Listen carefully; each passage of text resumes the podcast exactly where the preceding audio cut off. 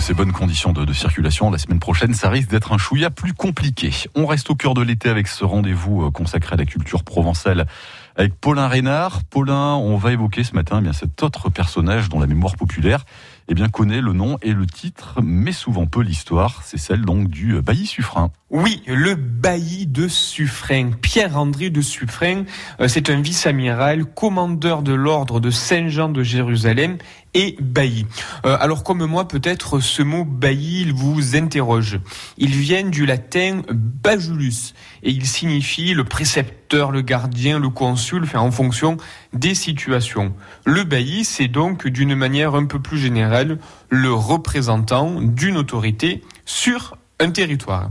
Alors pour en revenir à Pierre-André de Suffren, il est né au château de Saint-Cana, proche d'Aix, le 17 juillet 1729. Et il fera donc une carrière dans la marine et il est vraisemblablement le marin français le plus célèbre dans le monde.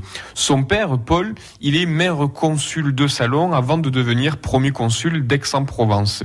Pierre-André sera élève au collège des jésuites de Toulon et il entrera ensuite dans la marine où il mène une carrière incroyable sur toutes les mers du monde avec succès et triomphe à n'en plus finir. Carrière couronnée de, de, succès effectivement, Paulin dans le monde entier qui lui vaudra même de devenir, je crois, ambassadeur de l'ordre de Saint-Jean de, de, Jérusalem à Paris. Hein. Exactement. Lorsque l'ambassadeur en place décède à Paris, le grand maître de l'ordre propose eh bien cette fonction au bailli suffrain, ce qui lui assure une place officielle à la cour proche du roi. Il accepte donc évidemment très rapidement. Et il tiendra cette place jusqu'à sa mort le 8 décembre 1788.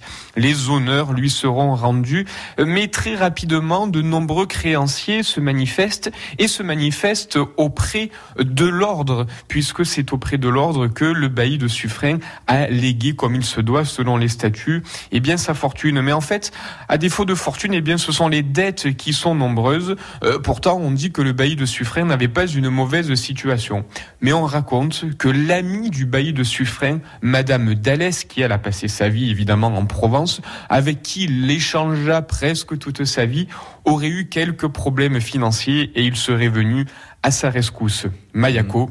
est une autre histoire. Que vous nous raconterez pourquoi pas un autre matin de cet été. Merci Paulin.